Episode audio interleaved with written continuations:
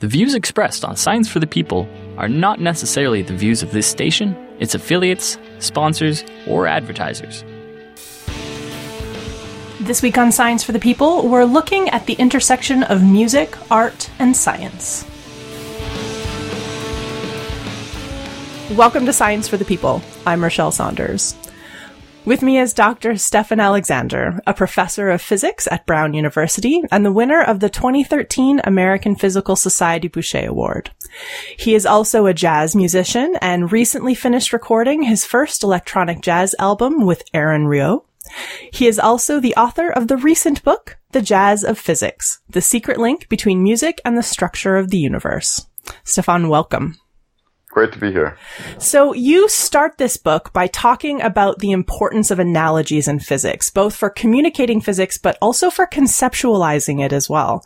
Why is analogy such an important tool in the physics toolbox?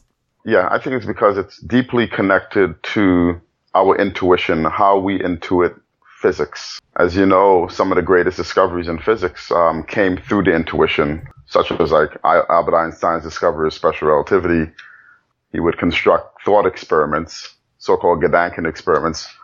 And so analogies is a, a gateway into the intuition. It's interesting to hear you use the word intuition. In a lot of cases, scientists kind of shy away from the word intuition, or at least our perception is that you would shy away from intuition, like it's somehow not rigorous enough.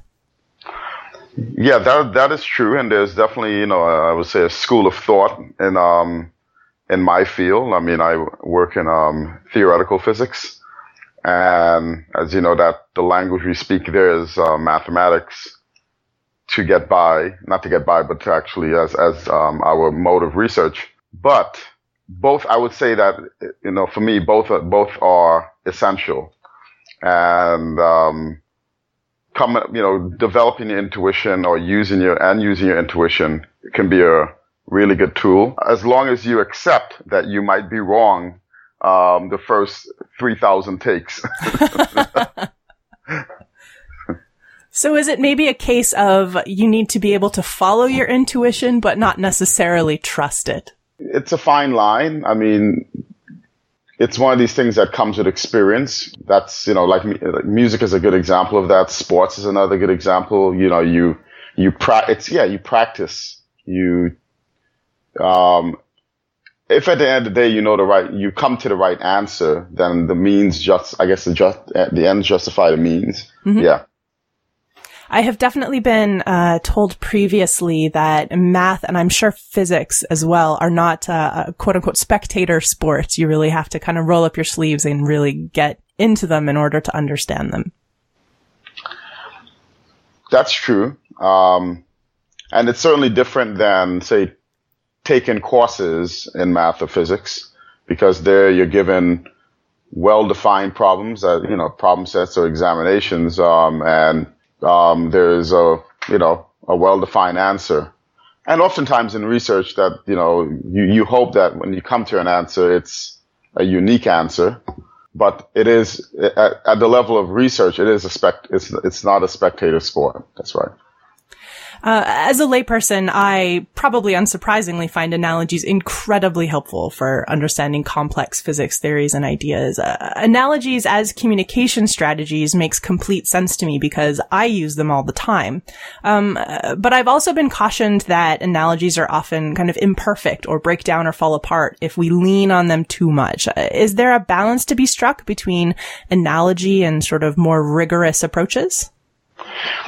Absolutely. I mean, I think that what, what, what analogies are good for is you have a concept or an idea that you are very familiar with. It's like a sec, it's like second nature. You really understand it well. And then there's something you don't understand well. This is a, the object of research, let's say. And if you find a good analogy, it takes you far enough to the point where you actually realize that the analogy breaks down. And it's exactly where the analogy breaks down that you, you, you know there's something new and you focus on, on that unknown part of the analogy. um, so in a sense, what, it, what the analogy is doing is filtering out that which is known versus that which is not known. Interesting. I had never heard it described that way before, and that makes a lot of sense to me. Yeah, and it actually it, it does help me a lot in my research, um, and other you know and other um, colleagues as well. And you know it's something I use with my my um, graduate students. Um, we don't we don't really start a problem off by just doing a, a blind calculation. Um, calculations are precious, you know, so we, we, we, we don't get there quite yet. We actually come up with good analogies, come up with good intuitions, and we um, sometimes say very silly things. Um, and then, you know, after being wrong a couple of times, it, it gives us a sense of where in the dark room we're at. I feel like to be a good researcher, you have to, to get really comfortable with being wrong most of the time. Yes, you do. Um, and this is, I think, something that we need to well, this is something that I try to make more explicit in my in teaching actually, because students can be hard on themselves or each other if they are uncomfortable with um, with being wrong, and oftentimes that that, that is it seems to be a part of um, our academic culture. You know, being right um, at, on the first take, uh, or there's something wrong with you if you're not right all the time that's probably reinforced by the fact that as a public, we, we, that's kind of pushed at us at school to kind of be right and that there is always a for sure right answer, but also the fact that we only hear about the research that's considered quote unquote right because it's been published or it's getting a lot of accolades. And so we don't see all of the, the attempted half papers or uh, the research that ended up not going anywhere and thus has been sort of shunted into the drawer. Absolutely. That's totally, I totally agree with that. Yes.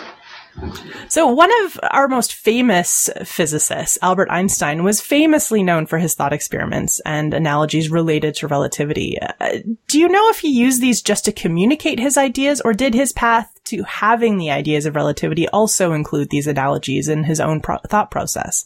I guess I'm asking, did he lean on his analogies to understand his own ideas as much as we do now?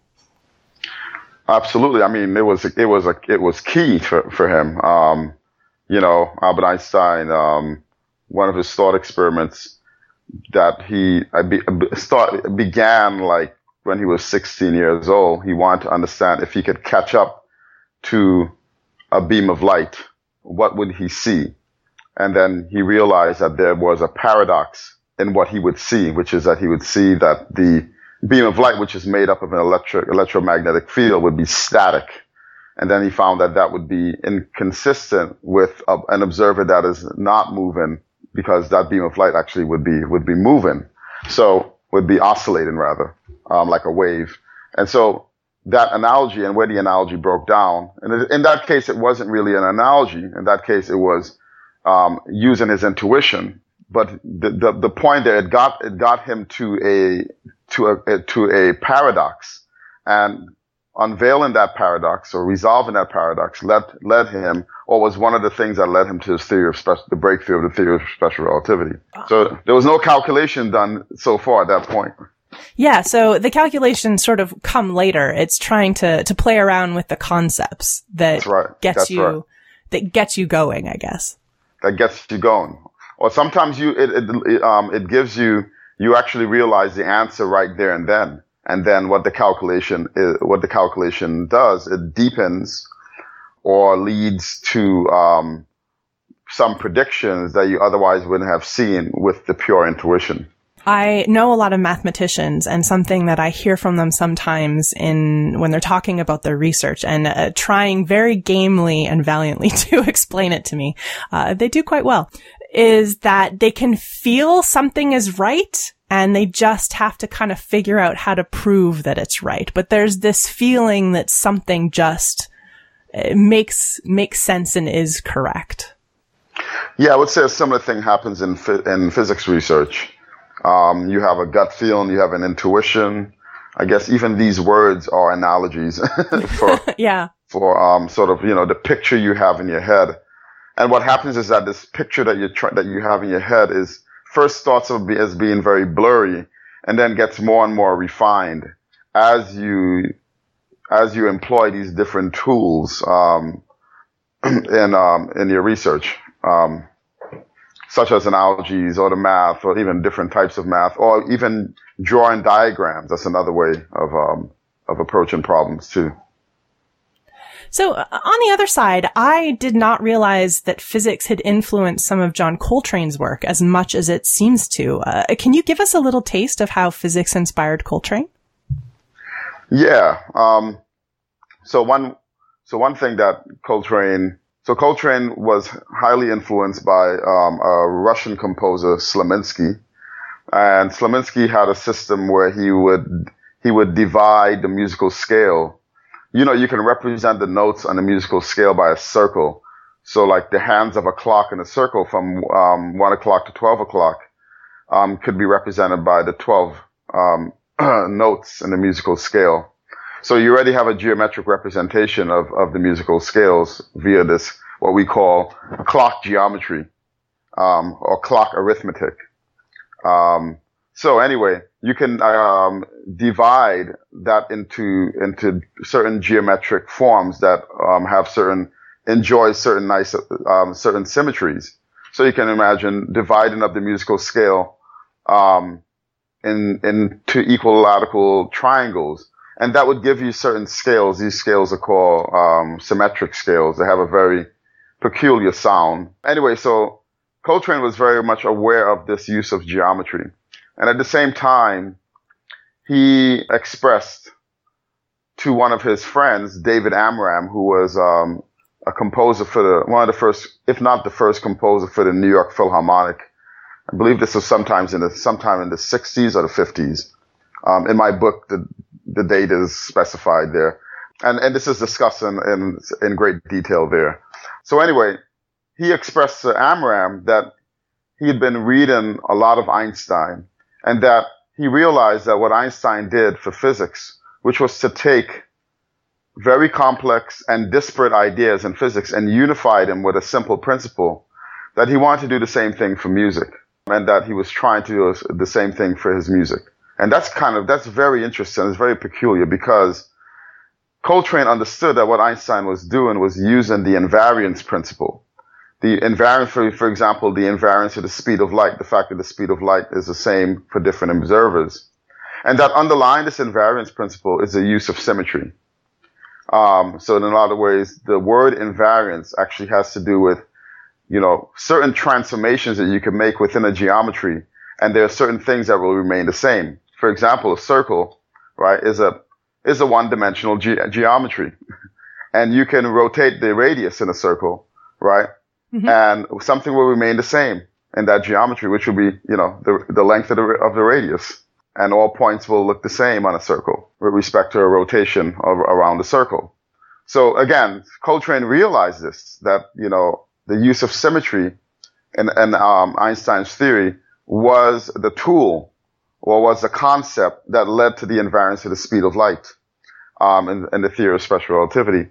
And that he was also going to use symmetry in his music. And if you listen to his album Giant Steps, it's all based on, on these symmetric scales or these symmetric divisions of, of the musical scale as a way of getting around certain chord changes. So that's an example of where Coltrane was inspired by Albert Einstein. Uh, there's a few visuals in your book of how music can be represented and understood geometrically, including something called Coltrane's mandala. What does the mandala diagram convey about musical theory? Yeah, good. So the, the Coltrane's mandala, um, is sort of like the Uber, like, you know, like the Uber theory. It's sort of like what string theory is to special relativity. Okay. Meaning that the string theory basically t- takes Albert Einstein's idea of symmetry and invariance and takes it not only takes it to all the forces of nature, right? So in string theory, there's a meta geometry, um, that now relates all the forces that uh, allows you to put all of the forces of nature on the same symmetric footing.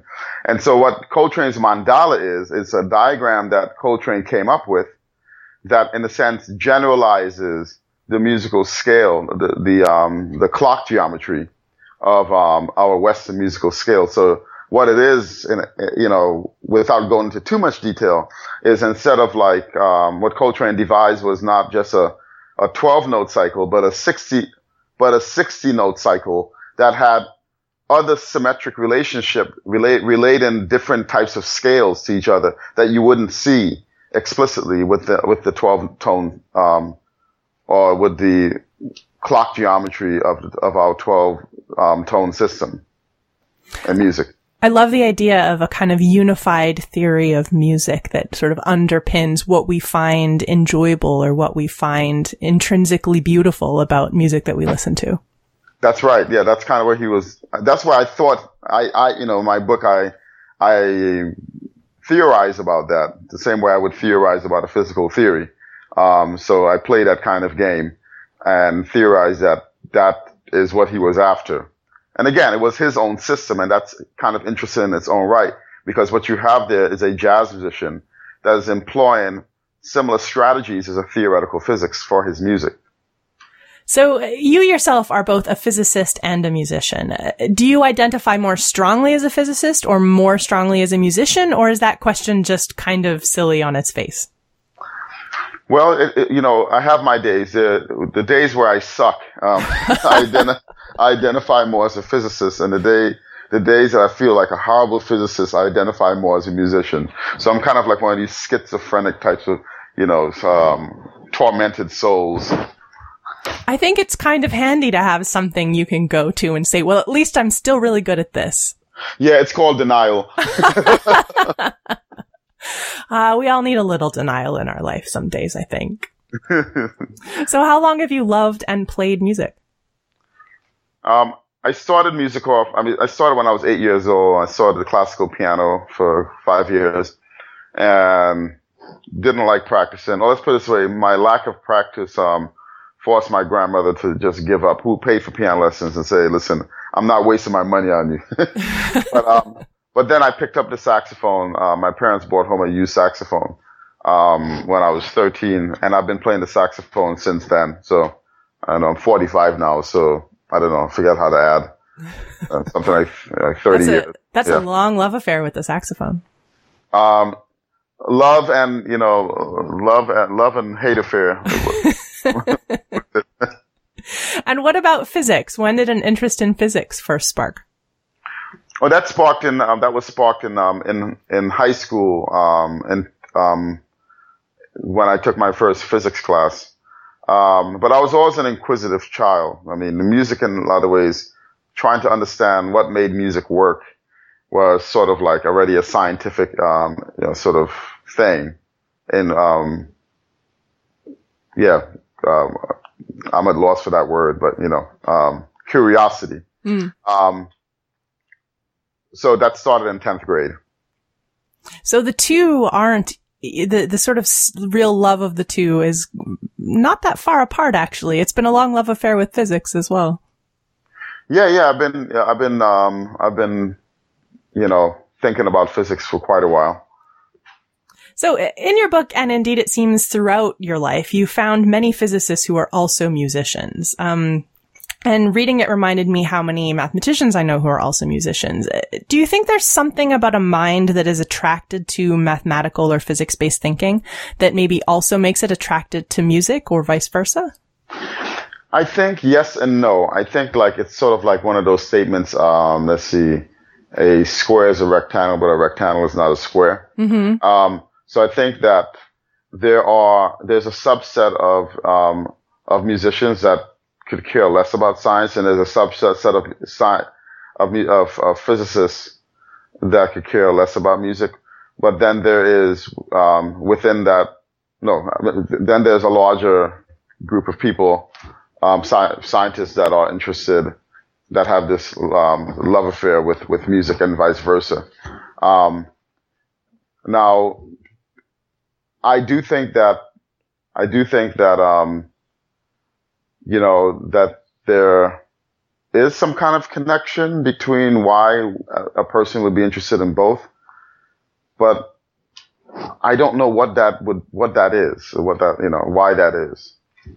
There does seem to be, I don't know. And again, I haven't run the numbers, so this could just be pure bias, but it does seem to, to be a, a higher number of people than I would expect in the quote unquote hard sciences that are drawn to music in a in a, in a more deep way or in a more sort of aggressive way? Like everyone likes to listen to music, but really kind of engaging with music personally. Yeah, well, maybe maybe there's um, if that is the case, and I I do agree with you, by the way. Um, then there needs to be some interest in neuroscience research trying to figure out why that might be the case. Maybe there's something going on in the mind, the brains of um, those individuals. I would definitely um, follow that research. That would be really interesting. Yes. Um, one of the core themes in your book is that physics, in particular the way you do physics, can be done in an improvisa- improvisational manner, uh, not all that different from improvisational jazz. So, uh, first, could you maybe talk about how improv in jazz works and what's involved? Because improvise kind of conjures up ideas of just playing any old thing and hoping it all sounds okay on the other end. Um, but jazz improvisation takes a lot of skill and practice. Yes, and so like you know, as you had different levels of that, it's sort of like saying everyone could run, but an Olympian, you know, had, you know, pretty much have practiced running more, a lot more than everyone else that could run. So like improvisation in in jazz is uh, is similar, meaning that you know because jazz first of all is a very it's, traditionally historically been a very inclusive um, art form meaning that, you know, everyone is allowed to go up and, and jam and, and improvise with everyone else.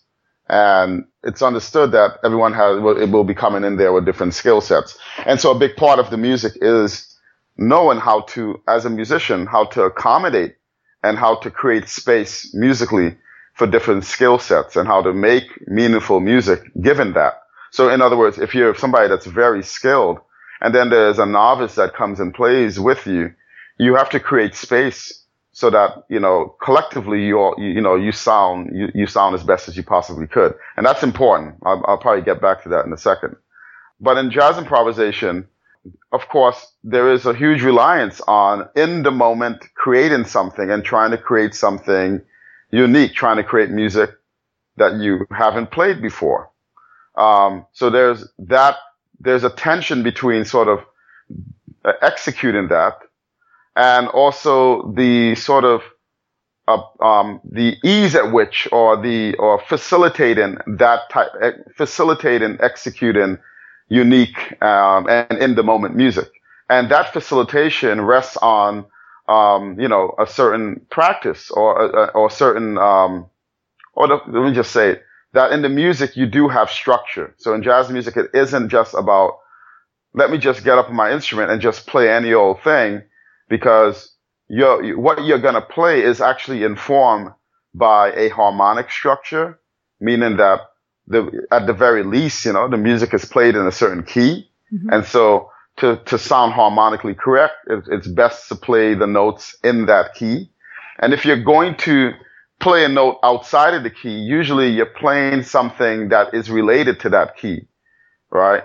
So, you know, um, so there are lots of examples of that. Um, and you know sometimes the chords may change um, as you you know as you as the music unfolds in time.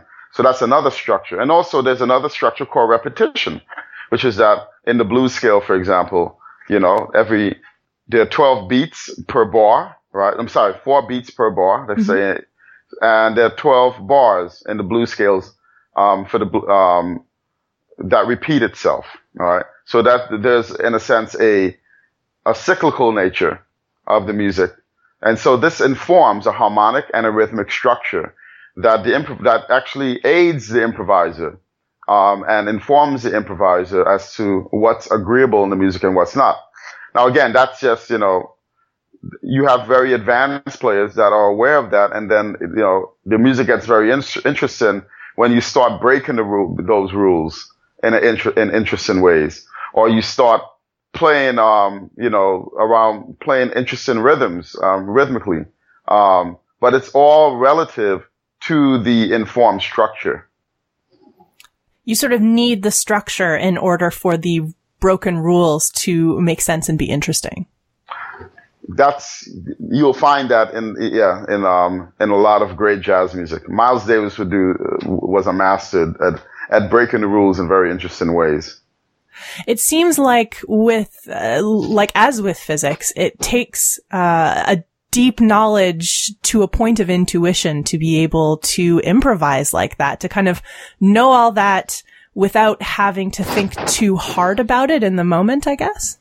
Absolutely. And again, it, you know, it, it's not like for, most mortal physicists like myself, it's not something that you're really born with. It's something that comes from experience. It comes from practicing and comes from being exposed to well, to other ideas and other techniques and calculations that have been tried already, uh, or that you know is correct.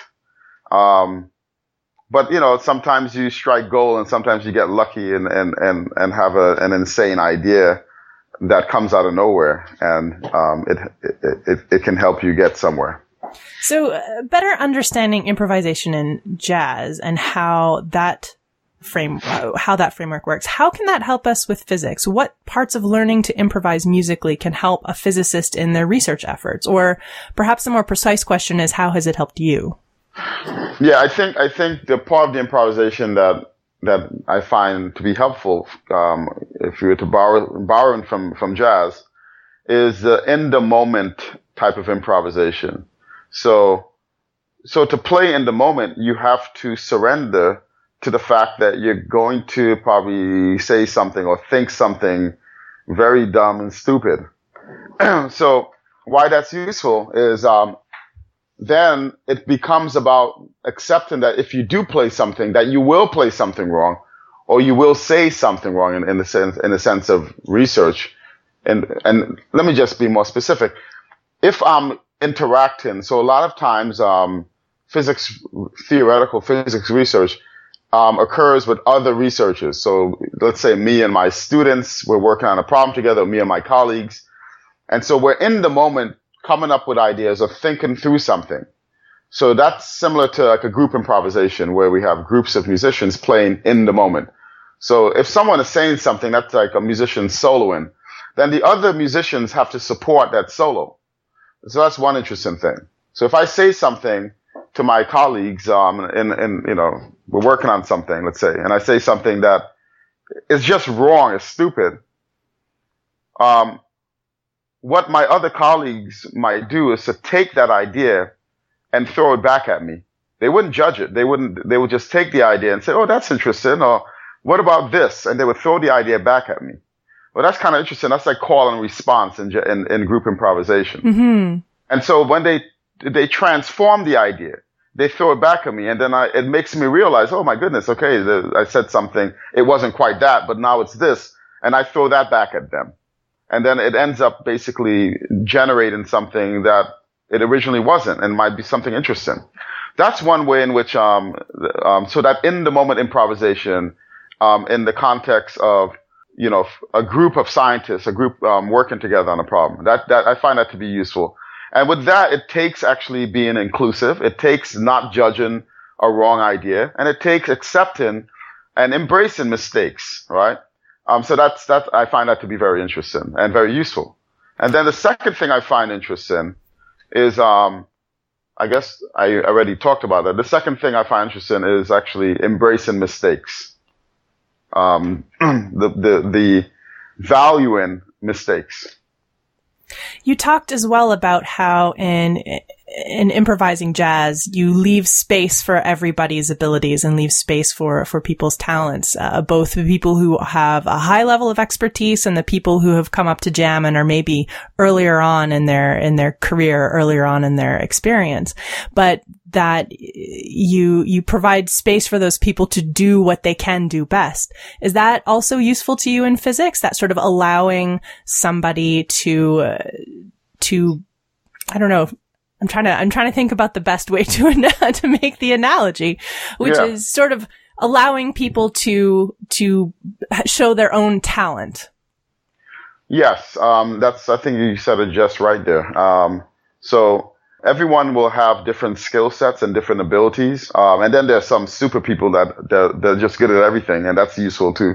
And so if you if if someone says something, you know, what I find interesting is that, and I talk about this in my book, is that I was fortunate to have um, been trained or and then also to learn from um, some of the some of the most able physicists on the planet.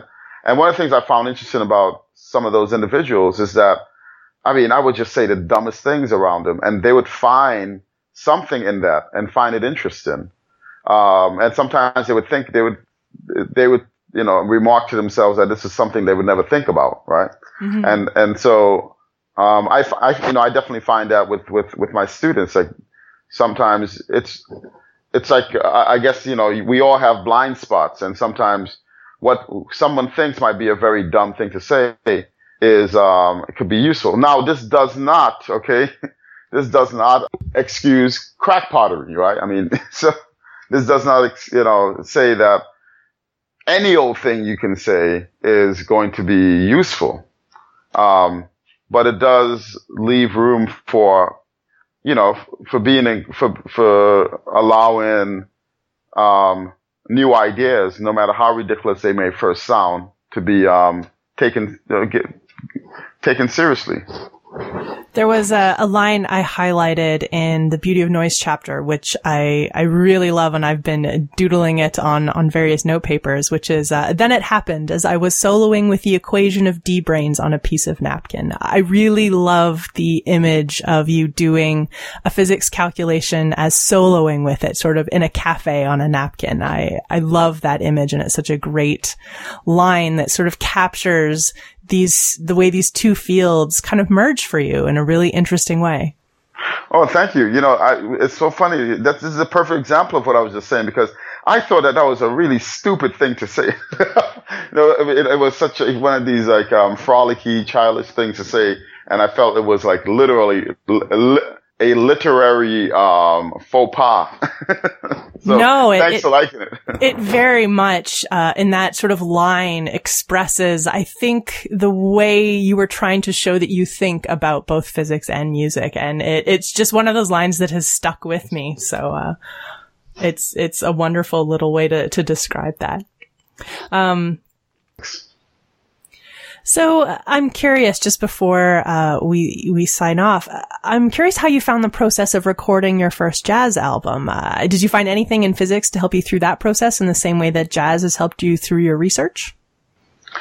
Um, the recording part of the album, um, yes and no. I mean, I, I, as you know, I did this album with um, electronic musician Erin Rioux, um, and um, he I would say he knew a lot more of the physics than I did because he was able to, you know, one of the things that he was very good at was um, sound synthesis. So he would make a lot of his the sounds on the album. It was an electronic jazz album, if the term exists. If it doesn't, I just created it. Hmm. Um, so basically, it um, you know, it had me. It featured me on the saxophone, but then there was a lot of electronic uh, music backing or supporting the solos. So um, the album was very imp- improvised. Um, but in terms of um, you know, aside from the fact that a lot of sounds were made by by manipulating waveforms, um, some of the concepts, yeah, some some of the, the concepts in physics. Um, if you look at the titles of the songs on that album, you know, there's a song called "A Brief History of Time" where I um, I do a spoken word, an improvised spoken word about the Big Bang theory and the evolution of the universe and what um, un, you know what unfolded in the evolution of the universe. Um, so some of the concepts um, in in physics were we played with some of these concepts um, in the um, in the album. Um, we had another song called Ornette's Vortex, which was named after one of my heroes and mentors, Ornette Coleman um, um, one of the fathers of, of, free jazz.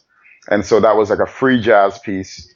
Um, but we played around with the idea of the vortex, the idea of, um, you know, this, um, this structure in, that finds itself, um, in all different types of physical phenomena, including the eye of a storm, right? Um, the, the idea of the vortex. And we, we played sonically with, we, we actually created a vortex by using feedback loops, okay, and um, and some of the um, sound oscillators um, that were creating the sound synthesis. So you know, you find like you know very subtle applications of of modern physics in the album, and it's up to the listener to this to to figure out where where that is.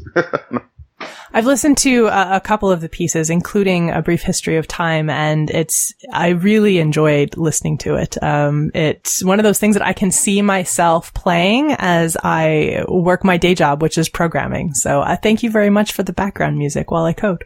Oh, thank you so much. I, I, I, I play it when I'm driving. ah, excellent.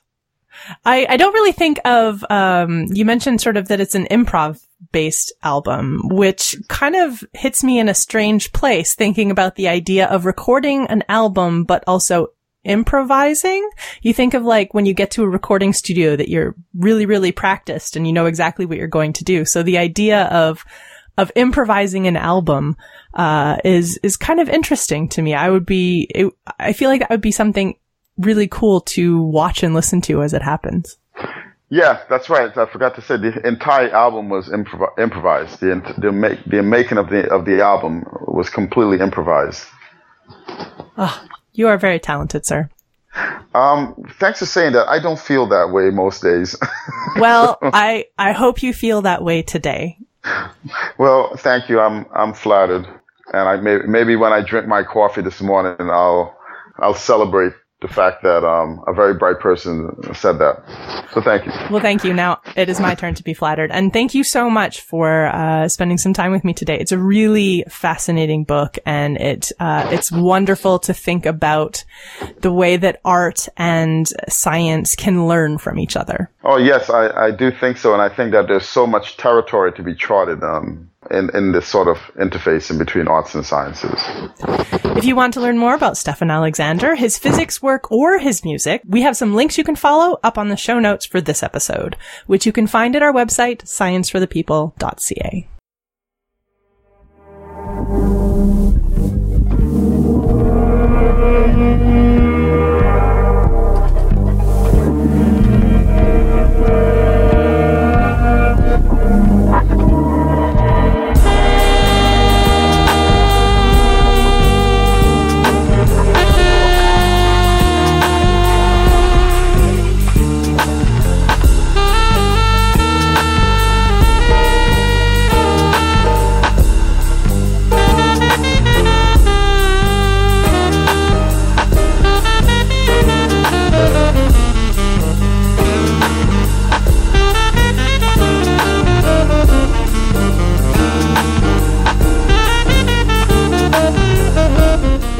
This has been a clip from one of Stephon Alexander's tracks, Running from the Cosmos.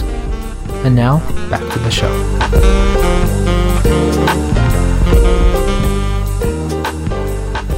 You're listening to Science for the People. I'm your host, Rachelle Saunders. With me is Pamela Romero a Honduran painter and Emory University student pursuing a neuroscience major and computer science minor. Her current science research focuses on studying pair bonding and anxiety disorders. Pamela, welcome to Science for the People. Thank you, Rachelle. Nice to be here. So, Pamela, painter, sculptor, neuroscience, and computer science. This is quite a fascinating combination of skills, talents, and interests. How did that combination come to be? Well, I guess it started with I grew up as an artist. I grew up going to art classes since I was three. I grew up learning to mix different media with with my art, such as collage. I, for example, I have paintings where I used I, I worked with iron. I worked with mathematics. I I then realized that I was really interested in and using algorithms and computer science to actually produce art as well. So that's how part of me got interested in the computer science aspect of it. And then I actually started reading some textbooks as the nerd that I am and got myself into neuroscience and fell in love with the idea of making science more accessible and understandable to the public by painting about it. I love the idea that you got interested in computer science through art and through using algorithms for art. That's a really cool way that I don't think is uh, the way we usually think of people getting into computer science. Yeah, I was definitely influenced by a TED talk that I that I watched once about this person who did art, created art by creating an algorithm that studied storms So basically, the algorithm would tell her what color to use, what hue to use, what value of the color to use, based on what the storms and the news and the, the news forecast basically fe- was fed into the program. So I was really interested in sort of like how computer science can sort of be merged with the arts and an art in in and of itself. Uh, we've talked before on this show, and indeed actually earlier in this very episode, about combining traditional artistic skill sets with the quote unquote hard sciences rigor. Um, as someone who is pursuing both fine art and sort of hard sciences and computing science, do you think the two complement each other? I definitely do. For example, last year I worked in a behavioral lab studying drug addiction, and one of the methods that was really important for me to learn was brain slicing where you basically get the get your samples, get your animals, take the brains out and slice them into fine little pieces so you can then analyze it, such as what you get as a result are the images that you see in textbooks, um, such as in black and white images or maybe immunohistochemistry where like you track some protein or molecule and what fascinated me is that it, required a lot of time and patience and hand motion coordination where you actually use a slicer with paintbrushes to to um, to coordinate the brain to make sure that it's in, in the right coordinates and also to get each slice one by one and put it into formaldehyde later through paintbrushing. So even the the fine motor skill that you can develop you in something like painting can come in handy depend uh, in certain types of lab work. Oh yeah, definitely, definitely. And there's definitely a a beauty to brain slices when you see them as pictures, or sometimes you see them in studies. There's something really beautiful about them. Yes, yes, I would definitely agree. So I've actually one of the people that I've grown close to here at my university is called is named Dr. Michael Konomos. So he's actually a science illustrator at Emory, where he actually gives talks about how the art of drawing brains, for example, and the art of being exact and precise, such as a science, but at the same time through art, to help scientists in their work. What about uh, an awareness of some of the higher scientific concepts? What do you find that that maybe brings into your art? Well, actually, that's very art. That's would very much influence what my area of research focuses, which is computational neuroscience, where a famous scientist once said, once said, I, I fail to understand something if I cannot model it or if I cannot replicate it. So I was really interested in how I usually tend to understand things better if I paint about it, if I share it with my community, in a medium that is completely different from the medium that I usually get get it fed into my brain as, such as a lecture or some notes or a textbook. So I sort of give it my own twist and at the same time make it applicable to my own life while understanding a sometimes really hard concept. It's interesting that sometimes, in order to really understand a concept, we have to sort of take it out of its comfort zone and out of its little box and kind of turn it around and play with it and maybe even express it in a, in a very different way. Exactly. And I feel like that's something that people very uh, very often forget about science. That science isn't just a textbook, but science is in the real world, and science is everywhere around us, and that we interact with science on a daily basis. So why should we try to learn science as a textbook when science is all around us? And that's something that really permeated my mind and made me think about how I could use art to make people aware of that, because it's very different when we read something as to when we see it, when we experience it, such as art. Now, you are working on a really fascinating project called Elementally Latino. Uh, first of all, can you tell us what the project is? Yes, so the project is basically a sculpture of the element vanadium. Vanadium is an element, it's a, it's a transition, ele- a metal element to be exact, and it's actually rarely found in nature, which really caught my attention because as I would draw some parallels later, I chose vanadium because just as, as it is rarely found in nature, I wanted to make a parallel of some of a group of people that are rarely found in science. So vanadium was actually discovered by a Mexican scientist named Andres Manuel del Rio in 1801 while he was exploring some kind of lead substances.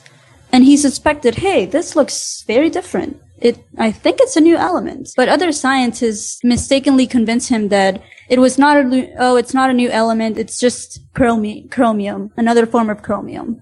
And it wasn't until 1830 where, when Nils Gabriel Sefström uh, proved that Del Rio was correct and named the element vanadium. Um, and it was named vanadium after a Scandinavian goddess named Vanadis, um, because vanadium is actually, since it's rarely found in nature, it's usually found um, merged with other elements, such that it changes colors depending on what com- type of compound it is found in. So, going back to my sculpture, I chose to, I'm choosing to model vanadium as a molecule because I'm choosing such that each atom represents a Latin American country and the whole molecule is sort of purpose to bring awareness about Latin American science and how Latin, American and Hispanic uh, input in science is very much, very much needed at the same time very much unregarded currently. I was really, really impressed and really saddened by a, by a statistic that I heard while I was in high school which said that only 6% of all the entire scientific literature uh, is produced in Latin America. And coming from Honduras myself and growing up there, um, I was really sad and I was honestly really discouraged when I when I told my parents that I was I wanted to pursue a PhD in neuroscience. Even my art teacher was a little bit discouraged. She everyone made the joke, "Oh, you're gonna starve. What are you gonna do? Are you never going to come back? So I made it my goal to really try to encourage other people um, to pursue science, such as I am doing, regardless of what other people tell them, and regardless of the fact that we are definitely a minority in the sciences. It's interesting to hear you say that some of the reaction to wanting to become a scientist and wanting to pursue science was kind of this idea of, well, oh no, you won't be able to make a living doing that. Where I think in a lot of North American contexts, it would be the reverse. If if I came home uh, after having spent uh, some of my high school life pursuing a lot of science and said I'd like to be a sculptor, I'd like to be an artist, I think I think I'd get entirely the opposite actually.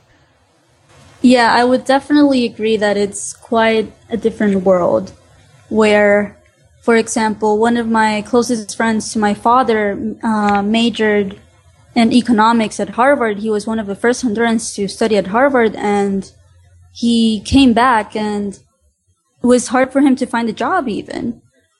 Um, it's really hard how in underdeveloped countries sometimes science is very much put out of the picture almost and not considered.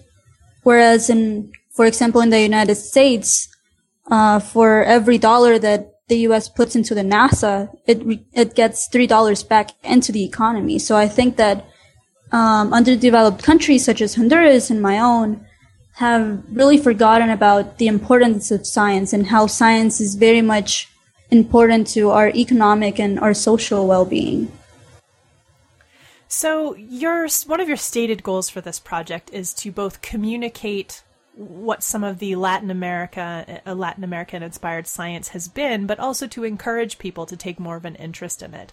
And in particular, you're looking to feature some Latin, some work done by Latin American scientists. Do you have any favorite work that you're they're thinking about or planning to feature? Oh yes. So I've actually I've tried to do this as a collaborative project where I've actually been requesting input from both my community, which is my university, Emory University, and also the external community, where I've gotten responses from Hispanics all over the world, such as Sweden, uh, Colombia, Costa Rica, and all over Europe. And it's been really interesting because I've asked them to nominate scientists that they know themselves. And it's really sad to me that most of the scientists that I have so thus far uh, to illustrate my work in have actually been self-discovered by myself by digging through articles, digging through nature, through science, because it's it's sort of like its own self-proof that even among Hispanic people, there is very much a lack of knowledge of what we're actually doing in the sciences. So, for example, my favorite uh, my favorite scientist right now that I've been really exploring is a Chile, is, is Mario Hamuy, an astrophysicist for Chile. So I found this um, article called Big Players, which talks about some of the biggest scientists in Latin America right now. And Mario Hamuy is the director of the Millennium Institute of Astrophysics in Santiago, Chile. And I actually was really interested in his work because he actually helped um, to measure the accelerating expansion of the universe. And, and even an asteroid was named after him. So I was really much impressed by, by how, by how he's actually uh, creating an institute just to bring Chilean scientists from abroad to come back to Chile and at the same time what his great contribution to science has been, such that even his name and also the name of Chile has been marked even on an asteroid per se, marked in history. Is there a, a, worry within Latin American communities that even when someone does take a really good, a really keen interest in science and does manage to take it far, that it seems like perhaps they have to go away to, to have that interest and to have that career? um, and that some of the science that actually is being done by Latin Americans is not necessarily being done in Latin America. Oh, yeah. That's definitely very huge in Latin American countries where I get asked on, on a regular basis, both in the US and when I go back home, if I'm ever going to go back home. Um, most people assume that if I study science, that since I'm pursuing a degree in science, specifically a PhD and research, that I won't be able to do that back home.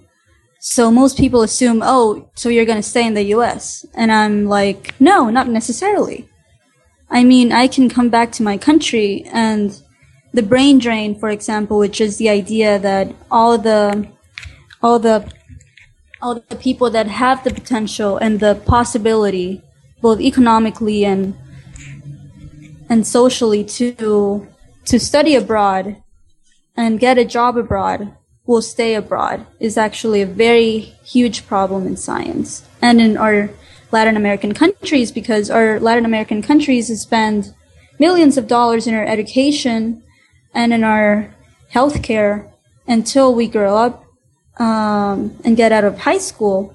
And then most of the people I know that study abroad definitely look for the possibility of staying abroad rather than coming back to their country with the new skills and mindsets that they've acquired abroad. It definitely seems like a little bit of a chicken and the egg problem where you want people to come back and use their skill sets that they've developed or even be able to develop them fully within uh, their own countries. But if there's not sort of the infrastructure or the the uh, careers there to support them, then it becomes sort of what has to happen first. I can see that that'd be a tricky problem to try and solve. Definitely. I, even I personally, I'm personally open to both possibilities because as a Honduran, I love my country and I've seen the example of my own father who studied political science more than 20 years ago. There was no such thing as political, as, as the study of political science back home.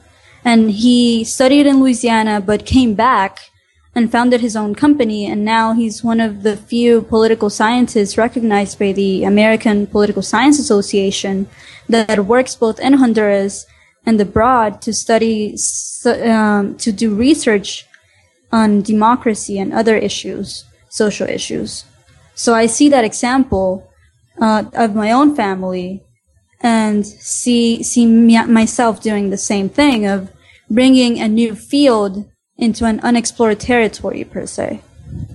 So now, uh, to keep going with this project, you wanted some help from our listeners. You shared with us a survey link, which we're going to put on our website in the show notes. So, what is this survey? So, this is actually the first survey I I would actually like to keep surveys coming as my as my artwork progresses and my thinking about it, my themes progress. But this survey is basically to analyze um, what what fields in science are mostly Hispanics involved in, and non-Hispanic this uh, and non-Hispanics as well. This is actually a survey for anyone to respond to but also it it asks various questions that you can respond anonymously, such as how has your ethnic background affected your view of science or your ability in science or your perceived ability in science? What disadvantages have you felt that you've received via your education or your upbringing when it comes to considering a career in science? Um, also, if you're interested in science, what or who made you interested in science? Who was that role model or who was, or what was that grain in the sand that, that sort of sparked this passion in you to study science? So I'm basically sort of studying through, through my surveys, I'm sort of studying what is the mindset of the community that we, that we already have, of the Latino community that we already have in science and what needs to be improved and what needs to be um, continued. Who specifically are you looking to fill it out? Are you looking primarily to get people of uh, of Latin American background to fill out the survey, or are you looking for a wider range of responses?